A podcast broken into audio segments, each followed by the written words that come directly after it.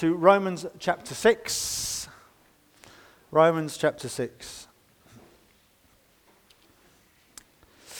Continuing, as Bob mentioned earlier, in our King's Revolution series, part 15 of about, I think, 21 altogether. We'll finish on the first, first week of September. We will finish. We're going to finish at the end of chapter 8, where Paul reaches his big crescendo.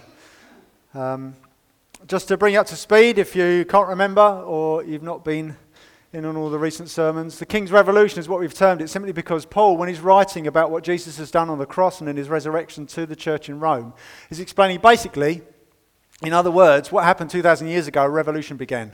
Suddenly, humanity is swept up into a new life available through Jesus. And we, the church, here today, in this building, we are a part of that greater revolution that Jesus started on the cross. And Paul has been through many almost kind of uh, forensic uh, moments, almost presenting uh, evidence for the court just to help explain to us through this very intricate and very thick, thickly lit, written letter about what Jesus has done for us in dying for us, in rising again, what sin is, and so on, and the state of humanity without Jesus, and what's happened for those of us who have stepped into the life he offers. And what Paul has got here in chapter 6, last time I spoke, we did the first part of chapter 6, where um, Paul used the imagery of death. He said, if you're Christians, if you're a follower of Jesus, you are now dead to sin and alive to Jesus. He used the imagery of death. And next week, David will continue the next section at the beginning of chapter 7, where Paul uses the imagery of marriage and widowhood to explain who we are in Jesus with respect to fighting the fight of sin and so on as well. And sandwiched in the middle is today's passage, the last half of chapter 6, where Paul uses a third image right in the middle, this time of slavery, which is what we're going to be looking at, piecing it apart, pulling it apart a little bit more in just a moment. So let's read from verse 15. Paul, in the previous verse, as, as, a result of saying you're dead to sin, he said, verse 14, for sin will have no dominion over you, since you're not under law, but you're under grace. So then he asks a question. Verse 15, what then? Are we to sin because we are not under law but under grace? By no means. Do you not know that if you present yourselves to anyone as obedient slaves, you are slaves of the one whom you, you obey, either of sin, which leads to death, or of obedience, which leads to righteousness? But thanks be to God that you who were once slaves of sin, have become obedient from the heart to the standard of teaching to which you were committed, and, having been set free from sin, have become slaves of righteousness. I'm speaking in human terms because of your natural limitations. Thank you, Paul, for patronizing us. I really need it. So I'm glad he breaks it down for us into normal language. He says, For just as you once presented your members as slaves to impurity and to lawlessness, leading to more lawlessness, so now, present your members as slaves to righteousness, leading to sanctification. When you were slaves of sin, you were free in regard to righteousness. But what fruit were you getting at that time from the things of which you are now ashamed? The end of those things is death. But now that you have been set free from sin and have become slaves of God, the fruit you get leads to sanctification and its end, eternal life.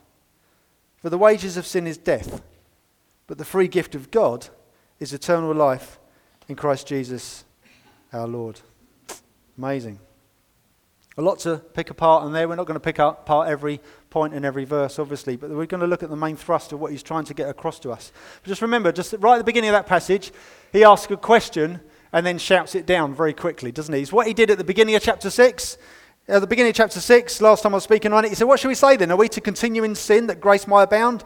By no means is the phrase he uses. By no means. And then here again, today, verse 15, What then? Are we to sin because we are not under law but under grace? By no means. That's one Greek word he's using there. Me. It's an emphatic no. No, no, no. In the King James Version, it's, it's uh, translated as God forbid. But it's very old fashioned. God, God forbid. how, how, dare you say such a thing? It's, uh, Paul is going, should we carry on? We're, we're free now. We can do what we want. Should we carry on sinning? Heck no. That question should not even be on your lips. It's a resounding, don't even think about it. It should be plainly obvious to us, should be. that grace, God's undeserved favor, does not release us to live as we please, but instead it releases us to live out of where we're placed. Very different. Not living as we please, but living out of where we're now placed as His people. And that understanding changes everything, which Paul then uses the imagery of slavery for. He's saying you're no longer slaves of sin, but now you're slaves of righteousness. You're now no longer living as you please because that's driven by sin. You now should be living out of where you're placed as Christians about obedience to God. So, just to understand this a bit more, let's keep pulling it apart. We really need to realize the initial implications of what he's saying here. Verse, 15, verse 17, just realize what he says here. He says, But thanks be to God that you who were once slaves of sin, said you were once slaves of sin. But in verse 18, having been set free from sin, you've become slaves of righteousness. Do you see what's underneath that? So basically, whether you like it or not, all humans are slaves. That's what he's saying. It's unavoidable. You're one or the other. By nature, as humans, we are all slaves to something, which the overall umbrella behind all that is sin. The question is not, are you a slave? The question is, who or what are you a slave of? Not if, but what? If you remember last time I spoke, I was just explaining using uh, a Christian philosopher called Kierkegaard, using his explanation of sin, I find very helpful. He says, uh, building, uh, sin is effectively just building your self worth and happiness on anything other than God. If you're trying to find your self worth or trying to find your happiness in something other than God, that's sin. You're worshipping something else. That's what sin is. And the understanding of the, the concept of slave here is about belonging to someone or something else, or, be, or being under the influence of someone or something else. And in light of that, if sin is finding your self worth or happiness in something other than God, and being a slave is about belonging to one or the other, we can see that all around us in humanity, can't we? All humans belong to or are under the influence of another, someone or something. You can be belong to or under the influence of yourself. It's a big one, particularly in our more individualistic culture, which has come out over the past 200 years in our Western world. It's all about the self. It's a big thing. It's not about the community you're part of. You're not beholden to that anymore. I'm beholden to me. It's a big thing. Self. It can be uh, the culture, just the culture around you, the culture you're part of, or the subculture, the tribe you're part of. You can just be a slave to that trying to keep up with the latest fads and the latest expectations of you. Addictions. You can be a slave to addictions, obviously. You can be a slave to your career that can dictate your choices and your behavior. You can be a slave to religion. Slave to religion. You can be a slave to comfort. It's a big one that Martin pointed out last week. Comfort can be a big voice in our ears, can't it? Or you can be a slave to God. But we need to ask ourselves, not assume we are, am I? Do I live like that? The question is, who is your master? Who has the greater voice? What do you listen to more? What do you hunger for most? Who or what are you living for? You're a slave. The question is, whose? So then, Paul, very helpfully, has explained there's two kinds of slaves there's slaves to sin, there's slaves of righteousness.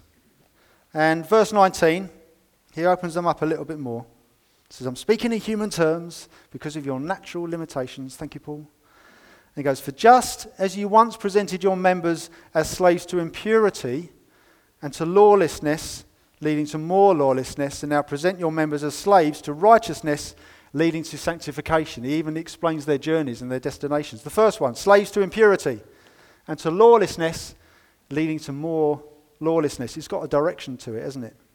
Lawlessness is living for yourself. You become your own God, effectively. You decide your own laws. You're not beholden to anyone else, effectively. That leads in one direction only more of the same. That can present itself in two different ways, really. It can, it can be a spiraling journey where, when something doesn't satisfy, you hunger for more of the same but darker. That can, be, that can be any form of addiction, any form of behavior, anything that satisfies you. There comes a point you build up a tolerance to it and it's boring. You want more of the same but stronger. It's lawlessness leading to lawlessness. That's, was a spiraling version. But there is also a meandering version where something brand new comes along that tastes fresh but is equally as dissatisfying in the long run. oh, this isn't satisfying me anymore. This is where I'm going for my self worth and happiness. But oh, shiny, off you go. It can be a meandering journey of sin as well. That sin could be anything.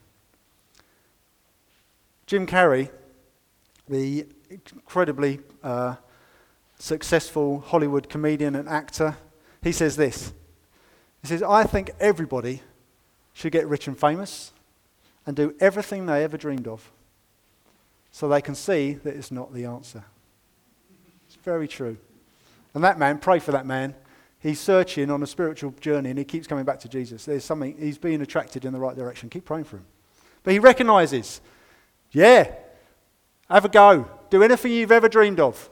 You'll find out it's the wrong way, it's the wrong path.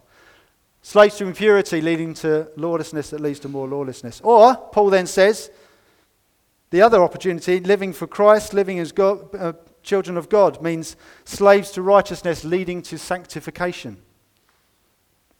That word sanctification simply made, means being made holy. It's a process of being made holy, being increasingly changed from one degree to another to be like Jesus, reflecting him more and more as an image bearer. As humans, we are bearing his image. And as his people, finally, we get the chance to find out what that really looks like, to flourish as image bearers. That's what sanctification means just an increasing journey from one degree of glory to another in holiness, being more like Jesus. But that will only come out of relationship with him. And there's the key word relationship. It doesn't come out of hanging out in the vicinity of God's people, it doesn't come out of hanging out at churchy events. That doesn't change you. A relationship with Jesus does. And straight away, it's about relationship. This is why we now hone in on this word slave that Paul is using in this passage. The Greek word there he's using is doulos, D O U L O S, means slave. in its purest form, it appears six times in this passage, and in a, in a, uh, a version of it, depending on the context, twice more. So, eight times this word pops up just in this passage alone doulos, slave. And it actually has two meanings. Both are very similar, but both are vastly different in spirit because of the relationship involved. It can mean slave or it can mean servant. Slave or servant. One is pressured into service, one is privileged to get to serve. It's about the relationship with a master. Both of them labour for someone, but the relationship is vastly different. The context is, dictates what he means by the word doulos here. Our, he's saying, in our former way of life, it means you are a slave to a cruel master. But in a new way of life, living for God, suddenly it means being a servant to a loving master. Slave to a cruel master, servant to a loving master. That's, it's the same word, but it means two different things in different contexts. They've translated it here as slave each time, but that's what it means. The context dictates its actual definition. It's the direct contrast of one master who's always on the take, one master who's always giving. And as a Christian, you now have a new master. And because he has saved you from the clutches of your previous master, sin, everything that Father does for you now is now for your flourishing and not for your judgment. He's now your master and he cares for you and he's got your best interests at heart. And as he parents you through the, the thick and thin of life, you now have his authority to step away from that old lifestyle, to step away from sin's influence and not be beholden to it. It's not your master anymore. And so Paul is saying now is the time to live according to that truth and not according to your feelings or your desires or your old hungers. You're someone else now. You belong to someone else who's no longer on the take, this one's on the give. Step into that. Why aren't you? Don't live like that. Live like that. That's what he means by this word doulos, slave. So, let's take a step sideways. Now we just park that. Don't forget that. Just going to take a step sideways, having seen what Paul's laying out here. Let's just get under the bonnet of the slavery imagery itself before we draw it all back together at the end, okay? So just remember that Paul is writing to a Roman audience. He's writing to the church in Rome. So we need to, if he's talking to them about being a slave, let's understand what they get from that word. The Roman understanding of slavery, and I've listed it up here, four points. The Roman understanding of slavery is basically it's usually men, women, and children who were captured in battle. And they were sold. They're captured in battle and sold to people who wanted to now own them. So they were overpowered. They were conquered. They're overpowered and pressed into service. But if a slave had children, those children automatically are now sa- slaves. There's an automatic ownership through the generations. There's a legacy going on. So, yeah, the first one's a slave, enslaved. Any children they have are automatically sla- slaves. They're overpowered, automatic ownership from then on for all throughout the generations. They could be treated as well or as badly as their master saw fit. They had no rights. They had no unions. Militant action wasn't happening. Overpowered, automatic ownership with no rights. And basically, there was no escape. The only means of freedom was if their master should, on a whim, decide to. That doesn't happen. Or if they had the means to repay their master the original sum they were bought for. A slave was never going to earn that much, it was physically impossible. Basically, there was no escape without full rescue or full payment. Overpowered, automatic ownership throughout the generations, no rights, and no escape. Here lies the immediate wonder of the gospel. Because as human beings, by not sheltering in God's initial goodness, but rejecting it, the power of sin has all too easily conquered us right from the beginning. See Genesis chapter 3, Adam and Eve, straight away. All too easily conquered. And whether we appreciate it or not, sin has complete dominion over us. It affects our choices, it affects our dreams, it affects our reactions, it affects our ambitions, it affects our hiding places, it affects our private thoughts, it affects our public masks. Sin pervades, it's insidious, it's an infection right across through and through. It may be to varying degrees between us and in different ways, but all us humans are at the mercy of another sin by default. Because since then, all generations by default have been enslaved to its power, merely by our fallen human nature, merely by it's been passed on in that broken spiritual DNA from one generation to another, from one season of human life to the next. And if you don't believe me, just go and read a few history books. it's been there just throughout the ages. It's just there, isn't it? It's exactly the same. Humanity, overpowered by sin, automatic ownership throughout the generations. And that gives us no rights. We are on our own as humans. We are on our own. We are helpless. And we are at the mercy of sin's hold over us. And the only means of escape, therefore, is by utter rescue from outside. And that is exactly what's available. Jesus, the only person powerful enough to defeat the powers of sin and death, God Himself, He's broken into our prison and He's ripped the cell door right off its hinges. That's what He did. When He died and when He rose again, boom, prison break. That's what He did. And He did that by paying the full redemption price. He paid with His own life and He paid with a brief broken fracture in His untainted peace with His Father in that moment. And he did that so we can be utterly, utterly free from sin's insidious grip, both now and eternally, forever. As humans, without Christ, as humans, we don't rule sin. We can try to. You don't rule sin, sin rules you. However, once you're rescued by a new, kind, generous, loving master, Jesus, we get a new means of stepping into a new life to live for him. No longer slaves to sin, but now slaves, servants of righteousness. And so you see, even Roman slavery provides just a stunning illustration of what it means to be a human lost without God. But also what it means to wake up to the rescue that Jesus provides. And here's the key we need to wake up to it. Either if you've never stepped into this before, or even as a Christian, sometimes we need to be waking up to the gospel and what Jesus has done for us.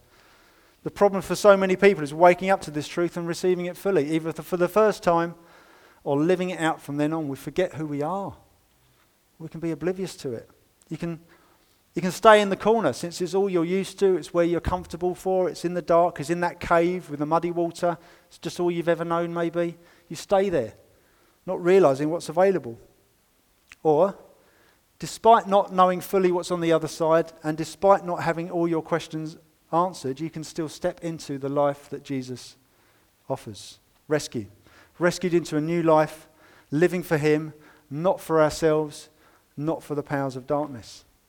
It's available, but we've got to pick it up and run with it. Either for the first time or, Christians, since then as well. Uh, I find a very helpful illustration of the gospel about how Jesus has done it, but we've got to step into it as well. There's a, there's a brilliant book by Donald Miller called Blue Like Jazz. I, I, love it. It's just his, his journey of how he came to faith.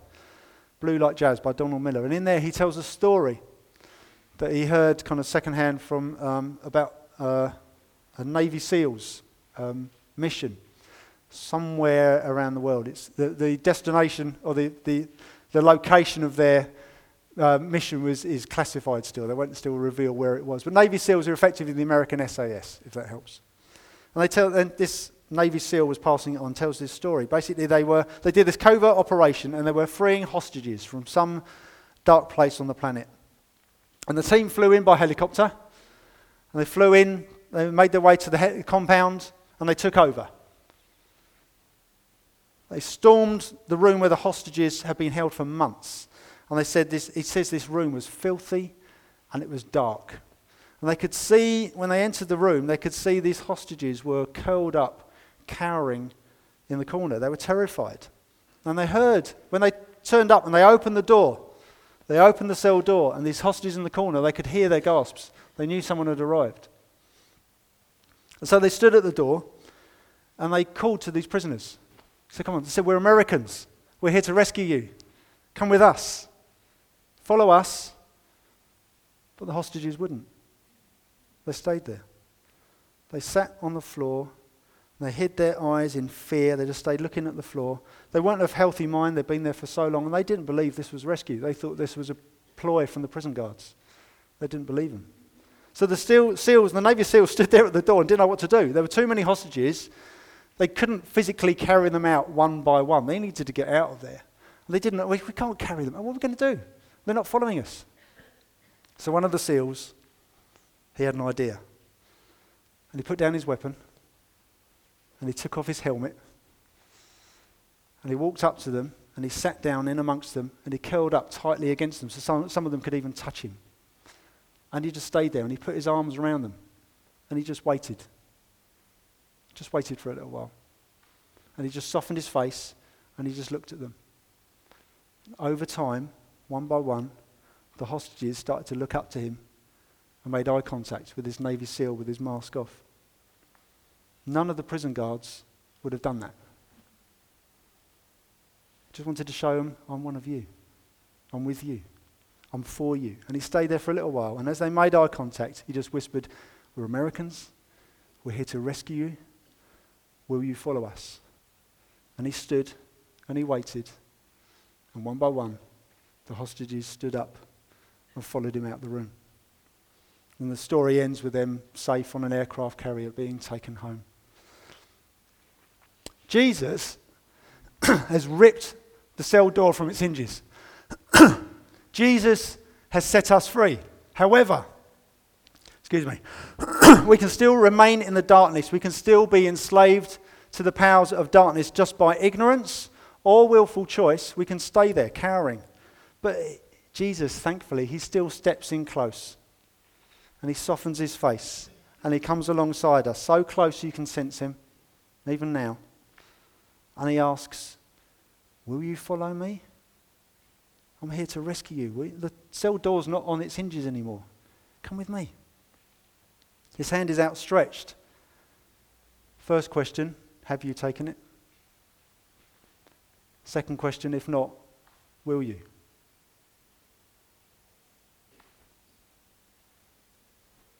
Will you? If you're a Christian, if in Jesus you found that thrilling rescue, freed to live for Him, then, as Paul says at the beginning of this passage, why would we wish to go back to the old ways? Why would we wish to go back to the old habits? Why would we wish to go back to the old behaviors? Just to put it another way, you see this doulos being used meaning different things in different contexts. The same happens back in the Old Testament as well. We see in the book of Exodus, we see the story of the Israelites, God's people. They are under Egyptian oppression, they are slaves in Egypt. God rescues them through an amazing story, the plagues and Moses and Aaron. They're rescued and they end up rich. They get all the, the plunder from Egypt. They're rich and they are free to worship God unhindered. They are no longer slaves, they are now servants to serve, free to serve and to worship God. And they spend a generation in the desert before they're given the promised land in its entirety. And yet, while they're there, they still moan. What do they moan? We were better off back in Egypt. Now, we can look at them and shake our heads and go, oh, what are they like? But actually, we need to take a long, hard look at ourselves as well. It's exactly the same. What's, before we come to that, what's fascinating there is when they are slaves of Egypt and when they are freed to serve the Lord, the language that Moses uses when he wrote Exodus, Exodus chapter 7, the word he uses to serve the Lord in worship, free to serve him, is the same word he uses in Exodus chapter 2 to describe them, describe them as slaves in Egypt. It's exactly the same as Paul does with doulos here. Moses did in, the, in Exodus. Servants of God, slaves of Egypt, it's the same word. The difference is the context and the relationship between which master they now belong to. And so when they're in the desert and they're moaning, they once were slaves. They are now servants, but their mindset was still stuck in the past. Their identity has changed, but they're living with the old mindset. And the same for us. As Christians, we are rescued from sin's oppression. We're no longer slaves, we're now servants. We are rich and we are free to worship Him unhindered. And we get a lifetime, like they did in the desert, we get a lifetime on this planet before we get to receive the full promise of the promised land for eternity. It's the same. And yet we can still moan, I'm better off doing what I like. It's much easier living for myself. I wish I could just get away and just feed my desires. We can still be like that. I was better off back in Egypt. Sometimes we need to take a long, hard look at ourselves, shake our heads at us, not just at the Egyptians. Because as a Christian, you once were slaves, you're now servants, but you can still live with the old mindset. You can still be stuck in the past. If you are following Jesus, if you're giving your life to Him, even if you don't feel like it, even if you keep tripping up, even if you keep giving into temptation, believe this you are set free. You are set free. You might not feel like it, it might not look like it, but the Bible declares that you are set free. It's time to live in the light of that. Paul got it for himself, not just for the Romans, he got it for himself. Romans chapter 1 and verse 1 how does he describe himself? Right at the beginning of this letter. Paul, a, what's it say? Anyone there? A servant of Christ Jesus. What word is he using there that's translated to servant? Doulos. I'm a slave, but I belong to someone else, and the relationship is different now. I'm a doulos, but it's different now.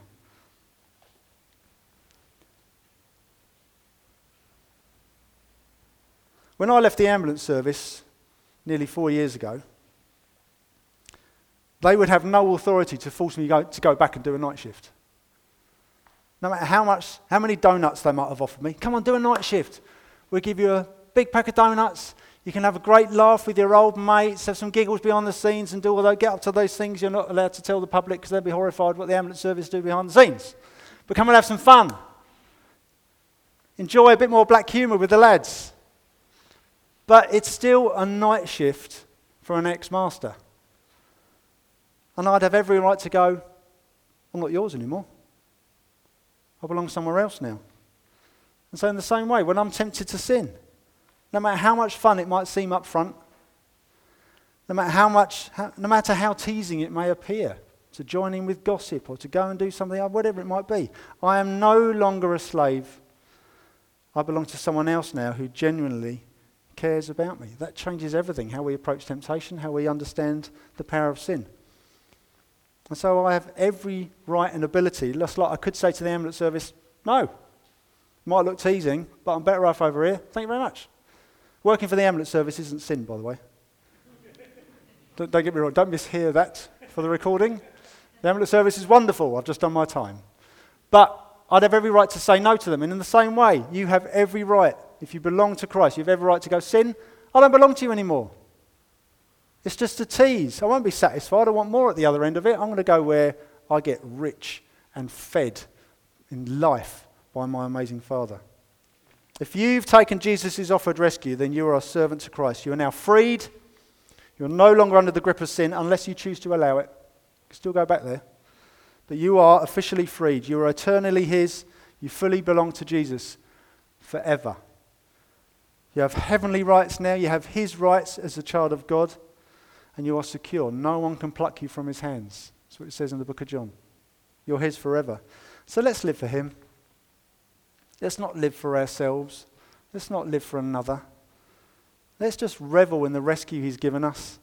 Let's celebrate our freedom in the best way, His way. I'm just going to pray. Let me just pray. It's just a good place to finish, I think. Let's just leave it there. If there's anybody here who wants more prayer about this, come and see me afterwards give me a bell during the week if you don't want to be seen talking to me. You know, I know what it's like. To, you, people are always having a chat with him. Just come and grab me during the week. Text me, phone me. Let's meet up. But let's pray through some stuff together. If either deal with it now, but if you need help to work it through, come and find me. Come and find your growth group leader. Come and find one, you know, John or David. We'd love to pray through this with you. I'm just going to pray for us all before we finish.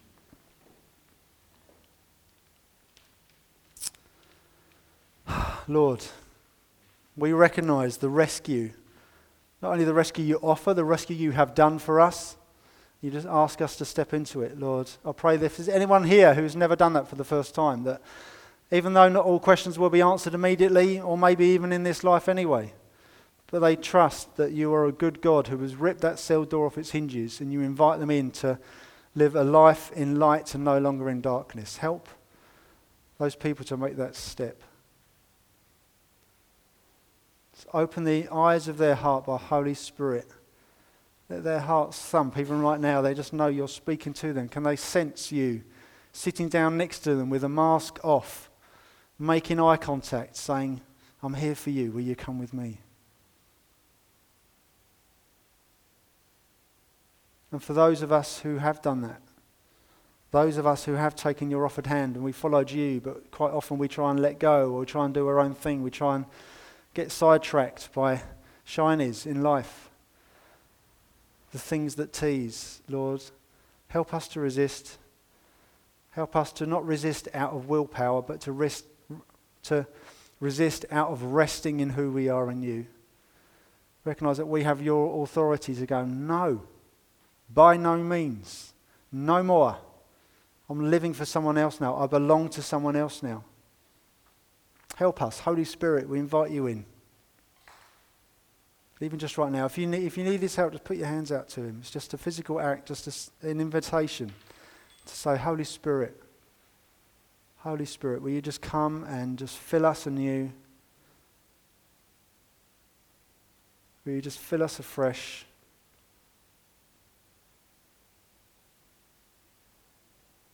Holy Spirit, I think he's just doing something in people right now, actually. Holy Spirit, will you just breathe in us that fresh air of grace that we need just to stand firm and just to say, No, I'm running after someone else now. Holy Spirit, will you gird us for the fight ahead? Strengthen our weary limbs. Bring peace and clarity to our distracted minds. Help us to live boldly out loud for Jesus. That others might see the difference and might come to know you as a result. Let this be not just about us, but about your revolution on this planet that you're unfolding day by day and year by year. Help us to continue to step into it by your strength, by your grace, as we trust you for one step after the other. Jesus, we thank you for all you've done we thank you for all you're doing.